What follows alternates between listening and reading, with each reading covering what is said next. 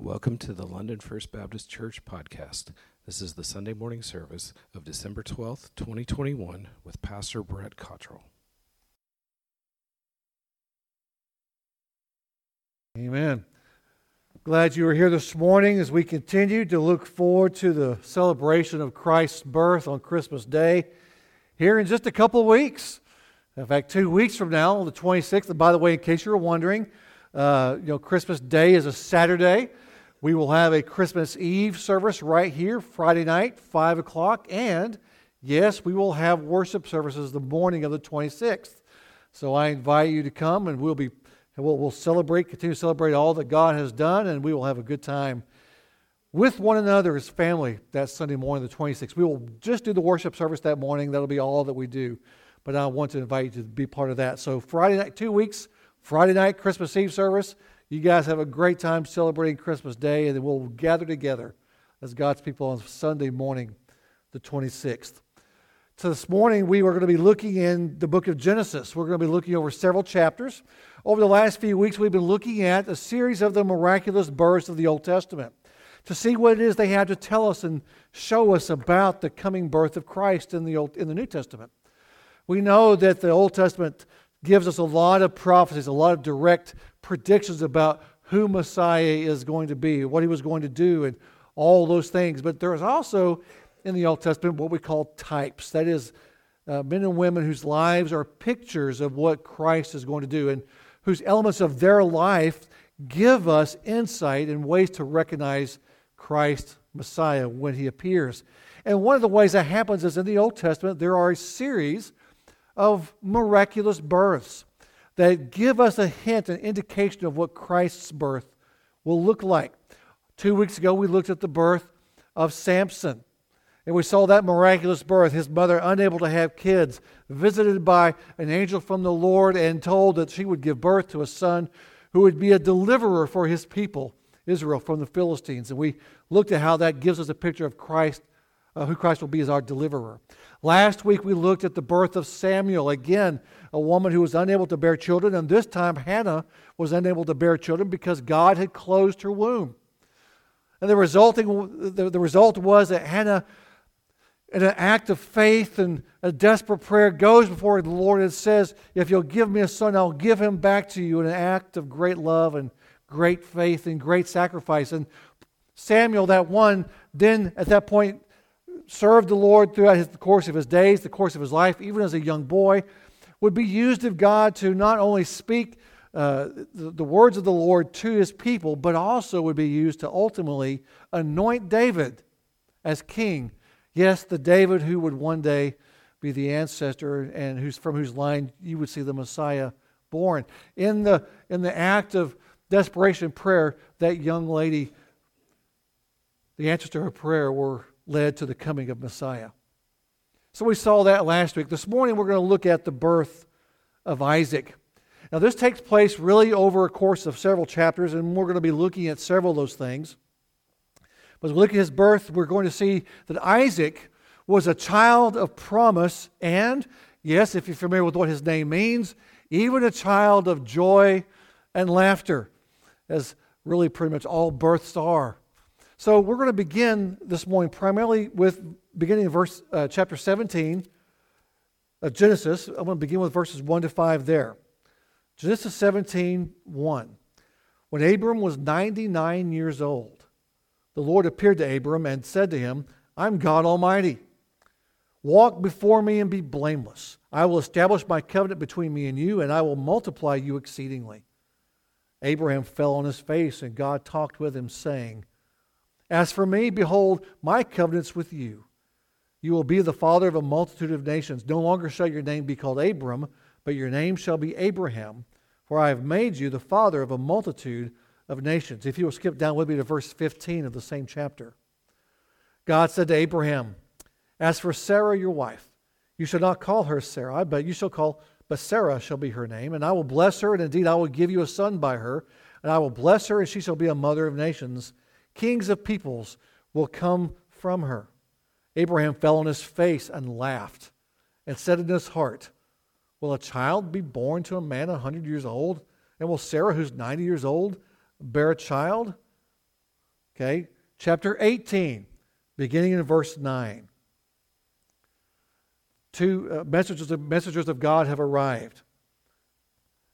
They said to him, "Where is Sarah your wife?" And he said, "There in the tent." He said, "I will surely return to you at this time next year, and behold, Sarah your wife will have a son." And Sarah was listening at the door, which was behind him. Now Abraham and Sarah were old, advanced in age. Sarah was past childbearing. And Sarah laughed to herself, saying, "After I have become old, shall I have pleasure, my Lord, being old also?" And the Lord said to Abraham, "Why did Sarah laugh, saying, 'Shall I indeed bear a child when I'm so old?' Is anything too difficult for the Lord? At the appointed time I will return to you at this time next year, and Sarah will have a son." Chapter twenty-one of Genesis, just a couple pages over, chapter twenty-one, verse one. Then the Lord took note of Sarah as he had said. And the Lord did for Sarah as he had promised. So Sarah conceived and bore a son to Abraham in his old age at the appointed time of which God had spoken to him. Abraham called the name of his son who was born to him, whom Sarah bore to him, Isaac. Heavenly Father, as we approach our passage this morning, would you strengthen us? Would you teach us? Would the birth of Isaac fill us this morning with joy as we anticipate celebrating the birth of our Savior? In Jesus' name we pray. Amen. Now these, by the way, are not the only passages that talk about God's promises and covenant to Abram. If we were to go back to, to Genesis chapter twelve, this was the first time that God made an appearance to Abram. Abram was in his home country of Ur, and he God comes to Abraham in chapter twelve of Genesis and tells him to leave and to go a land that he's going to show him. He tells Abraham that he will make him a great nation.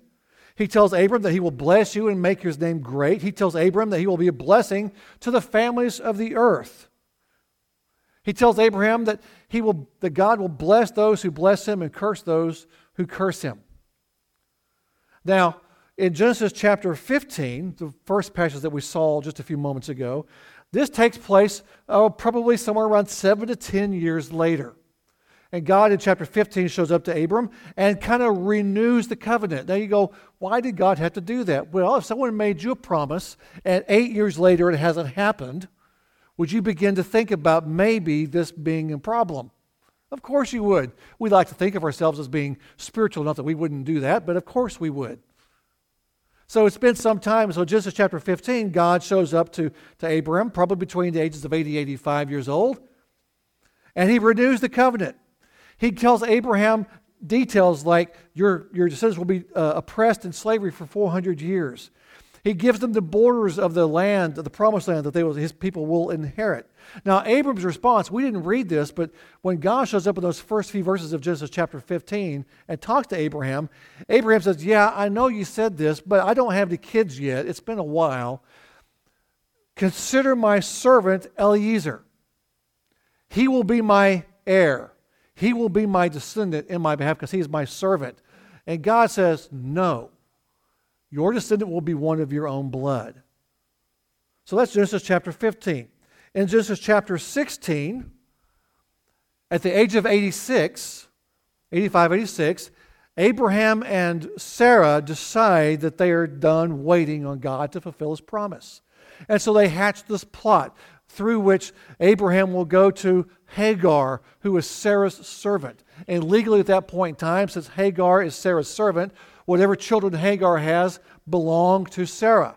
So Abraham has a child by Hagar because they have decided at this point in time, ten years later, that maybe this is the way God wants to do this. So they're going to handle things themselves in chapter sixteen. In chapter seventeen, which we just read, it's thirteen years after Isaac is born, or I'm sorry, Ishmael has been born. It's Abraham is now ninety-nine years old. Ishmael, Abraham's firstborn by Hagar, is now thirteen years old. It's been twenty-four years since God first showed up to Abraham when he when Abraham was seventy-five. And this is the conversation we saw there in chapter seventeen. God says, "Abraham, I'm going to uh, fulfill my promise to you. We're going to renew the covenant. You're going to have a son a year from now named Isaac. And You may not have realized that Sarah was the only one. Sarah wasn't the only one who laughed. It says Abraham there in chapter seventeen. I want you to look at this here. There in chapter seventeen. It says Abraham fell on his face laughing. Now, I don't know exactly the Hebrew idiom there, but I'm thinking that's not a slight chuckle. If you fall on your face laughing, that is a big-time laugh. Right? Now, is it a celebration, happy laugh? Not exactly. Abraham, his laugh is because he doesn't believe God. Verse seventeen of chapter seventeen says, Abraham fell on his face and laughed and said in his heart, will a child be born to a man one hundred years old? Se- Abraham laughed out of the ridiculous silliness of the promise. He thought to himself, there's no way that's going to happen. And he laughs out loud, much like Sarah laughed herself in chapter eighteen. So chapter seventeen, Isaac's birth is foretold. In chapter eighteen, probably not more than a few weeks later, these messengers of God show up and tell Abraham again, a year from now, we're going to show back up and Sarah will have a child. This time, Sarah laughs. And then, of course, at chapter twenty-one, Isaac is born for Abraham at the age of one hundred. So what we have in the birth of Isaac is a promise made and at first, a promise delayed. God made the promise to Abraham at the age of seventy-five, and uh, it appears to have been twenty-five years before Isaac would actually be born. Now, when God shows up to Hannah last week, when the birth of Samuel, when God shows up to Samson's mother, those births seem to happen right off the bat. God showed up, made the promise, boom, there you go. Within a year, you have a baby being born. But with Abraham, it's been, it will be twenty-five Four to twenty-five years. And let's face it, that's a while. If any one of us had had someone make a promise to them, and it's been twenty-four, twenty-five years, let's be honest, we're kind of thinking the promise isn't going to be kept, aren't we? That's just realistic. Abraham and Sarah, Abraham and Sarah have had twenty-five years. And in fact, they have actually taken matters into their own hands. They've already uh, made arrangements, and Ishmael has been born. I want you to see there in chapter twenty-one, verse one. It says, the Lord took note of Sarah, as he had said, and the Lord did for Sarah as he had promised. Verse two, Sarah conceived and bore a son to Abraham in his old age at the appointed time. Before that, God had told Abraham that at the right time this would happen. God made the promise to Abraham. God said at the right time it's going to happen. And at the right time, it did happen. It just seemed like the right time was a long ways down the road. You know, there are times that we struggle with. There are times that when God does things, it's not exactly on our time frame. There are times that God does things in our life, and us, our job seems to be for the moment to wait. And if you're like me, there are things that you do better and enjoy more than waiting. How many of y'all just look forward to the opportunity to wait? I mean, uh, you go to Walmart at peak shopping hours because it thrills your heart to wait. Volunteers? No? How many of you guys know that, okay, I need to renew my license? And so I'm going to wait till the thirtieth or thirty-first of the month and go down to the to the driver's license office and do it then so that I can sit there for an hour and a half to two hours and wait because that's so much fun. Anybody? No? We don't like to wait? Imagine that. But yet God has, at the right time, done what he knows is right. And by the way, this is not the only time that happens. God does this throughout all of Scripture. I would take your attention. You don't have to turn there right now if you don't want to, but Romans chapter five.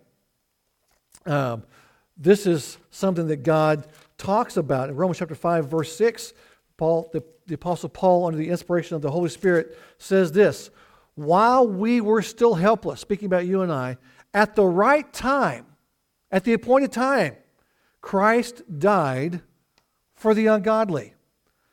Galatians chapter four, verse four says this, when the fullness of time came, in other words, another, when it was just right, at the God sent forth His Son, born of a woman, born under the law, so that He might redeem those who were under the law, that we might receive the adoption as sons.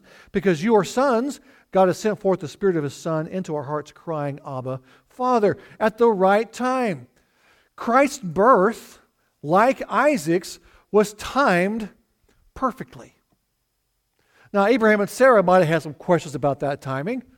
I'm pretty sure the people of Israel had some questions about the delay, as, as they perhaps saw it, of the coming of Messiah. But the Scriptures tell us more than once that these things happen at the right time. And by the way, it's not just Jesus' birth, it's not just Isaac's birth that happened at the exact right time. First Timothy chapter six, verse fifteen says this, talking about us waiting, it says, until the appearing of our Lord Jesus Christ, which He will bring about at the proper time. You and I are looking back on the birth of Christ, knowing that God did it at the exact right time. But you and I are also this morning looking forward to the return of Christ. And sometimes we may think to ourselves, as we look at the world around us, or even examine our own circumstances and go, Lord, could it happen today? There's a reason why people have been hoping and looking forward to the return of Christ. The last couple of weeks on Wednesday nights, we have been in Revelation twenty-one and twenty-two, and those chapters are just glorious. So much of Revelation we have had to do with things like martyrdom and the Antichrist and rampant evil and demonic stuff. And then we get to chapter twenty-one and chapter twenty-two, and it's beautiful, it's glorious, it's hopeful. It's God reminding us that at the right time, all the waiting will be worth it. At just the right time in chapter twenty-one of Genesis, at the appointed time, at the right moment, God visits Sarah, opens her womb, and enables this woman who's well, well past childbearing age to have a son named Isaac. It's one thing to believe a promise that's made. It's another thing to maintain that belief when the promise is delayed. God made promises to Adam and Eve. He made promises to Abraham. He made promises to David. Hebrews chapter eleven, what so many of us call the faith chapter, speaks to how all these individuals and countless others heard the promises of God, and even though they never saw them ultimately fulfilled in the way they might have wanted to, I have a hunch, I don't know for sure, I'm not in the mind of Adam and Eve, but I'm wondering, when they heard the promise that their seed, that the seed of the woman, in other words, their son or someone from them, would defeat the, the enemy, would defeat the, the, the serpent, you got to have a hunch that they thought that might have been Cain, maybe Abel. They had no idea that the answer to their prayers would be countless generations. And yet God kept His promise at the right time. God makes us promises. And sometimes our struggle, if we're being honest, is not to it's not that we don't believe the promise, it's that maintaining that faith over time when the promises seem to be delayed can be difficult. I'm not going to argue with it. It, it is, let's be honest. And yet, we know at the right time that God keeps His promise. One other thing I, I would talk about with Isaac this morning, he is not just a, he, he is a child of promise. There in chapter fifteen, verse two, we saw that uh, that uh, God comes to Abraham to, to renew the covenant in fifteen, verse two. And Abraham says, I am childless. The heir of my house is Eliezer of, of Damascus. Abraham essentially pointed God, well, this God, if you wanted to keep your promise this way, let's do it this way. But God said, no, we're going, we're going to do it this way. I'm going to enable Sarah to have children. Verse six of chapter fifteen, Abraham's response to God's promise there is this. He believed in the Lord, and He, that is God, reckoned it to him, Abraham, as righteousness. Wow, that's fantastic. It's, it's been about eight years, nine years, whatever it might have been. God renews the covenant with Abraham. Abraham put forth Eliezer. God says, no, it's going to come from you. Abraham goes, that's fantastic, I believe, and God counts it as righteousness towards Abraham. That's incredible. Based upon Abraham believing and trusting and taking God at his word, God considers him to be righteous. God gave him something that wasn't already his. Abraham wasn't righteous in and of, his, of himself, but God declared him righteous because of Abraham's faith. Now, that being said, chapter sixteen comes next. Abraham has had righteousness imputed or credited to his account by God because of his faith. But the very next chapter, Abraham and Sarah don't have any more faith, and they take things and do their own plan. I, you know, Abraham is this great, iconic father figure of a of a, of a patriarch, of a, of a hero of Scripture, and yet one chapter he believes, and the next chapter he's struggling. And he and Sarah manufacture this plan to come up with a with a child through Hagar. And of course, then Ishmael is born. In chapter seventeen, God comes and says, okay, we're going to do this now. It's been twenty-four years. And God's in Abraham, in chapter seventeen, verse eighteen, we didn't read this, God tells him, you're going to have a son named Isaac. And in verse eighteen of chapter seventeen, Abraham says, oh, that Ishmael might live before you. Abraham loves Ishmael. Ishmael's thirteen years old, and God comes to him and says, you're going to have no son named Isaac. And, and Abraham goes, listen, I have a son, Ishmael.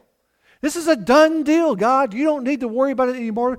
I love him. Let's just do it this way. I wonder how many times God has made promises to us. God has wants to work through us. God wants to do this or he wants to do that. And our response is, but God, you don't understand. I've arranged this.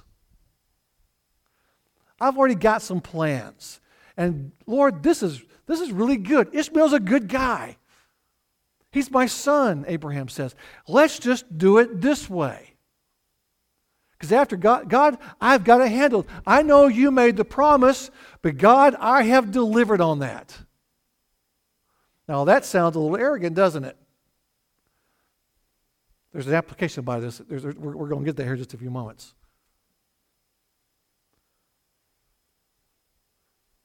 Sometimes, it's, by the way, it's not just the end results. It is how we get there that matters. Abraham, Abraham had figured out a way to have a son, to have descendants. But the way he had done it was not fulfilling the promise and the covenant of God. I want to take a moment here. I mentioned Galatians four for you, um, a few moments. I want to, I want to take you to Galatians chapter four. In fact, I would encourage you to take a few moments. Keep your finger there in Genesis twenty-one. But in the meantime, go to Galatians chapter four.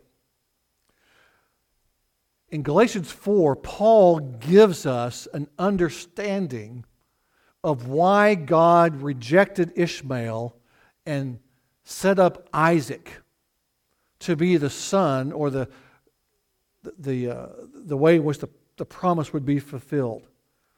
In Galatians chapter four, beginning in verse twenty-one, Paul is speaking to the church in Galatia about a tendency that some of them are having to revert from faith in Christ and to return to a, a religion based upon the Old Testament covenant, the sacrifices, the rituals, the dietary laws, all those things. So Paul's having this conversation with the Galatian church about faith in Christ being enough. And he says this in verse twenty-one of Galatians four. Tell me, you who want to be under the law, do you not listen to the law?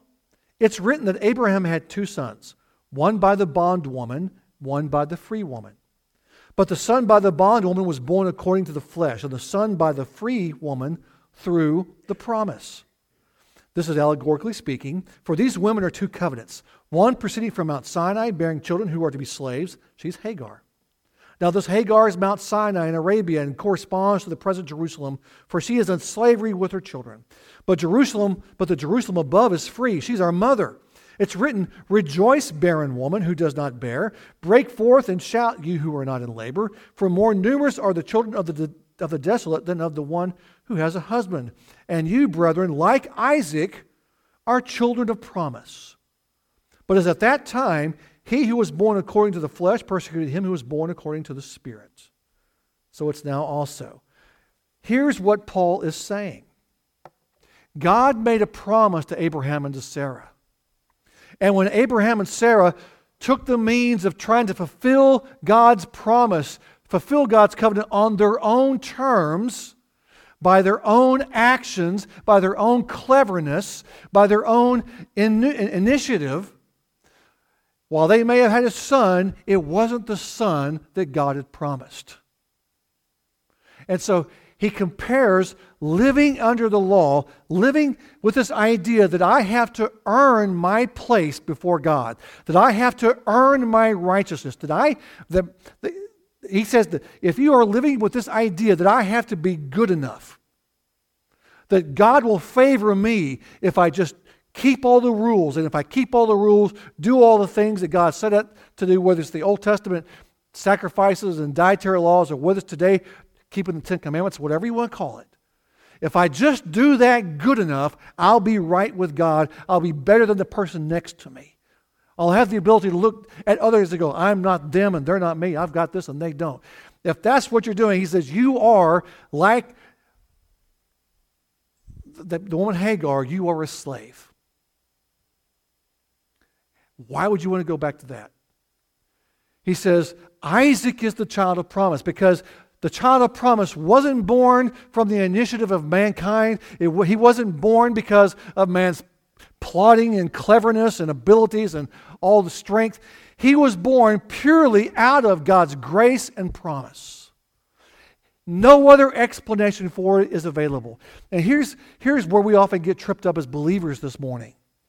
We want to live a life by which you and I get credit for being good people. We want the world to look at us. We want other Christians to look at us and go, yeah, they got it together. They show up every week. They tithe. They're nice people. We can trust them. They have a good reputation. We want that guy to be a deacon. We want her to be teaching. We like them. They're good folks. And we think in our mind, if that happens, that somehow we have achieved something. And God is sitting here going, no. God's telling us, don't you dare take credit for the salvation I'm providing. You and I are here this morning if we are right with God, if we are truly followers of Christ. We are here this morning not of our own initiative, not because we're clever, not because we're better, not because we're more moral, but because we have received, like Abraham and Sarah did, a promise that God has fulfilled that we cannot. It's not just that there's a child, it's that God provided it His way, through His power and through His mercy. And we have to, whether we it's whether it's our own personal lives, our own moral choices, our own whatever, our own lives of obedience, we have to, or whether it's as a church, we want people to look at us and go, look at that great church over there. Look at all they're doing. Look at how they're growing. It's not that we want to do these things because we're better, we're clever, we're, we figured it out like Abraham and Sarah did. We want to grow. We want to do these things because God did something only He could do. Our lives are lived so that God receives credit. When Ishmael's born, Ishmael is a good kid. I'm sure Abraham loved him. There's nothing wrong with Ishmael. Abraham loved him. He's a beloved son. But he's not the promised one. He's the result of human effort. And the reality is when we try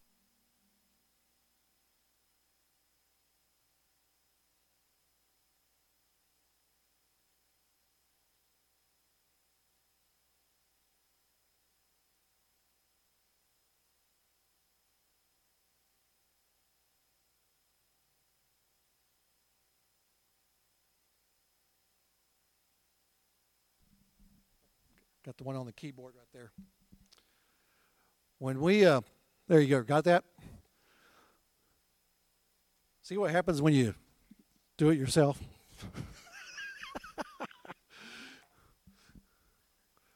Where was I? Yes.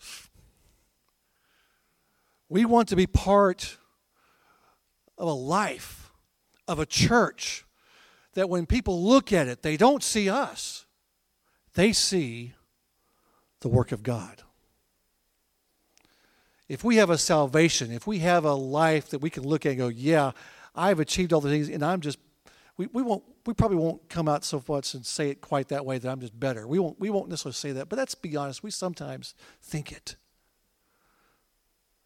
Well, I've done this, and I've done this, and I've done this. I deserve to have this.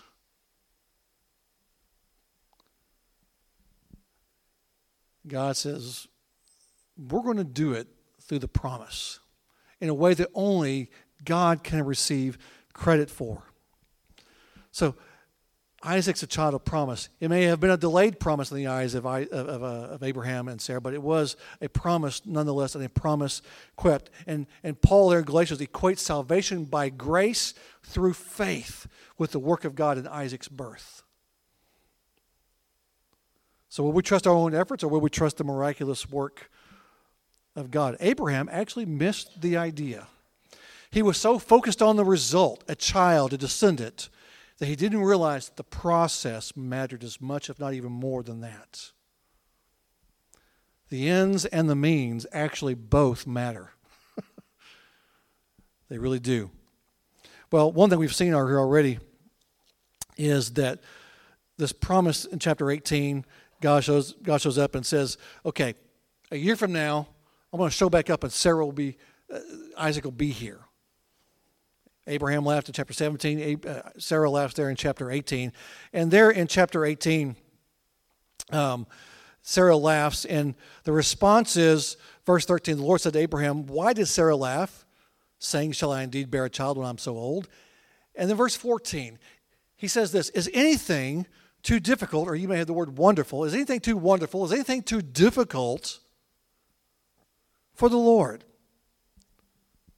In other words, is anything beyond God's ability to do? By the way, this isn't the only time this question gets asked. If you were to go to Jeremiah chapter thirty-two, the context there is God's going to bring the Babylonians to judge Israel, and then God's going to rescue them, rescue Israel from Babylon and reset them up. And in the midst of that conversation, God says, is anything too wonderful, too difficult for God to do? Of course, the answer, the implied answer is, is no. By the way, the New Testament, this happens again. Jesus has a conversation in the Gospels in Matthew chapter nineteen with someone that we sometimes call the rich young ruler. The rich young ruler says, what must I do to inherit eternal life? I've done all these other things. What must I add on to it?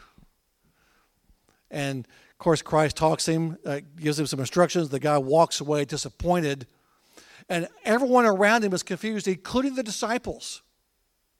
Because this rich young ruler was exactly that. He was rich. He was moral. He had everything in his life that made him look like the ideal Jewish believer. If this guy wasn't right with God, nobody was in their eyes because of all that he had.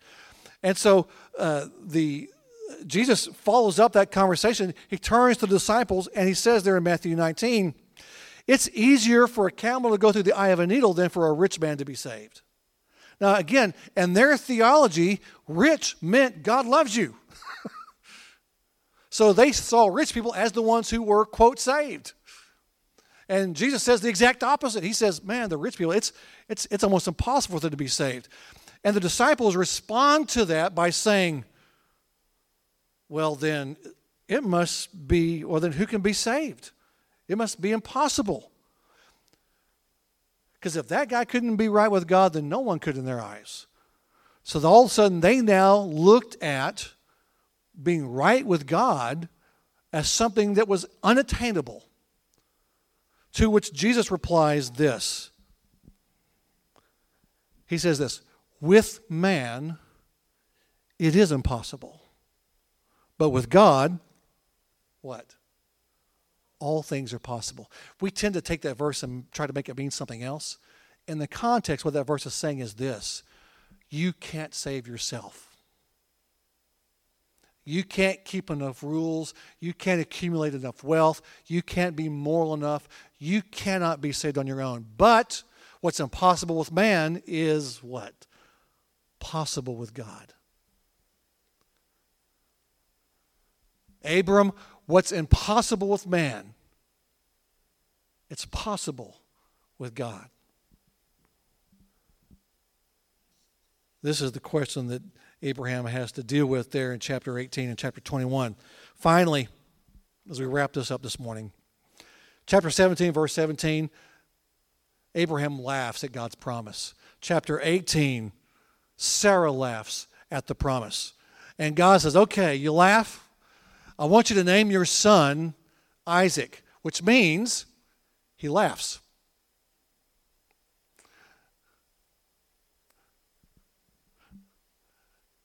It's kind of funny, isn't it? By the way, God has a sense of humor. There, there's, there's really, there's, there's, you know, there's signs of this all throughout Scripture. And, you know, sometimes there's modern signs as well. I'll let you pick those out. But in twenty-one, uh, twenty-one six, when, when um, Isaac has been born, twenty-one six, Sarah says, God has made laughter for me. Everyone who hears will laugh with me. Verse twelve of that same chapter, God says to Abraham, do not be distressed because the Lord, because the lad and your maid, whatever Sarah tells you to listen to her, for through Isaac your descendants will be named. You know, I was thinking about this this week with that name laughter. And I began to ask myself this question. I wonder if God gave Isaac that name so that every time they called his name out, Isaac!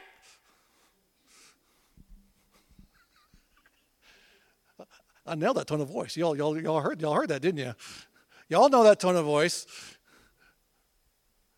If every time they said his voice, they were reminded of their lack of faith. I thought about that for a little bit, and I went, well, that, that's, that's probably inevitable to a certain degree, but what I really think happened was that God redeemed that. In fact, I think that's what Sarah is saying there in verse six of chapter twenty-one, so that when they said his name, it wasn't their lack of faith that came to mind, it was God's provision that came to mind. God did something so ridiculously over the top, impossible, that you can't help but just sit back and laugh.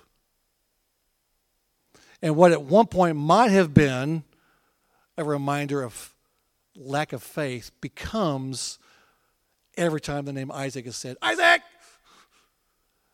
It's now a name of grace and a reminder that God does things too wonderful and impossible for human beings. It's redeemed laughter. What does that mean to be redeemed in that sense? What once was a sign of unbelief now reminds of God's faithfulness. What once was a cause of bitterness, her inability, the inability to have kids, now becomes a cause for joy. This is what God does for those who love and trust him, who come to him under the, the idea of faith and grace. He does this. Sometimes we hold on to guilt. Sometimes we have secrets we don't want anybody else to know. We have anger. We have a lack of faith, and we're we're convinced that God will not accept us, that we're somehow not good enough or whatever it might be, and we, we hold on to that, and we're afraid to let God have those things and turn what causes us pain into joy, into laughter. God can take even our lack of faith and turn it into a reminder of his faithfulness. I, I stand this morning behind this, this cross-shaped pulpit. And for you and I this morning, this pulpit is in the shape of an instrument that we think of salvation. It, it, it reminds us of salvation and what Christ did for us. But if you are in the first century, if you are one of the disciples, if you are Paul or any of the others that Jesus spoke to and ministered to, when you saw this thing, you only thought death. You thought humiliation. You thought shame. You thought blood. You, you, you saw oppression. You saw injustice. You saw Rome. There was nothing about this shape that anybody in the first century would have thought was good. None of it.